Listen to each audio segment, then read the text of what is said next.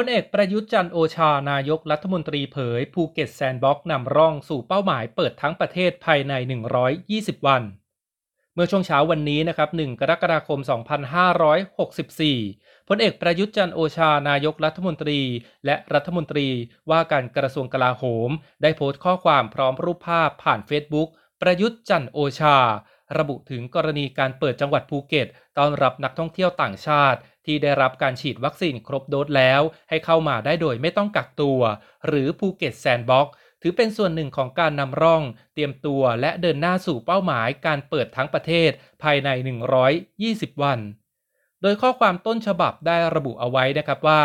การเปิดจังหวัดภูเก็ตต้อนรับนักท่องเที่ยวต่างชาติที่ได้รับการฉีดวัคซีนครบโดสแล้ว ให้เข้ามาได้โดยไม่ต้องกักตัว ซึ่งจะเริ่มในวันนี้ 1 กรกฎาคม 2564 ไม่ใช่เป็นเรื่องของจังหวัดภูเก็ตเพียงอย่างเดียว แต่เป็นเรื่องของทั้งประเทศ ถือเป็นก้าวสำคัญก้าวหนึ่งในการนำร่อง เพื่อดูความเหมาะสม และประสิทธิภาพของมาตรการและขั้นตอนต่างๆ เป็นส่วนหนึ่งของการเตรียมตัว และเดินหน้าไปสู่เป้าหมายการเปิดทั้งประเทศใน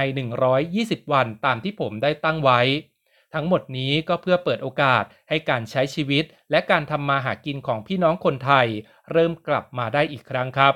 แม้จะรู้ว่ามีความเสี่ยงอย่างตอนนี้ในบางประเทศ ทั้งในประเทศใหญ่และประเทศที่เป็นประเทศเป้าหมาย ที่น่าจะมีนักท่องเที่ยวเดินทางมาประเทศไทย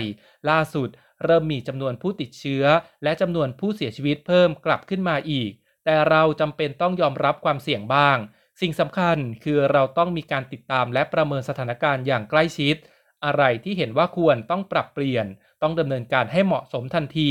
เพื่อไม่ให้ส่งผลกระทบไปถึงเป้าหมายใหญ่ ในการเปิดประเทศใน 120 วัน ผมขอให้ชาวภูเก็ตทุกคนร่วมมือกัน ช่วยกันอย่างเต็มที่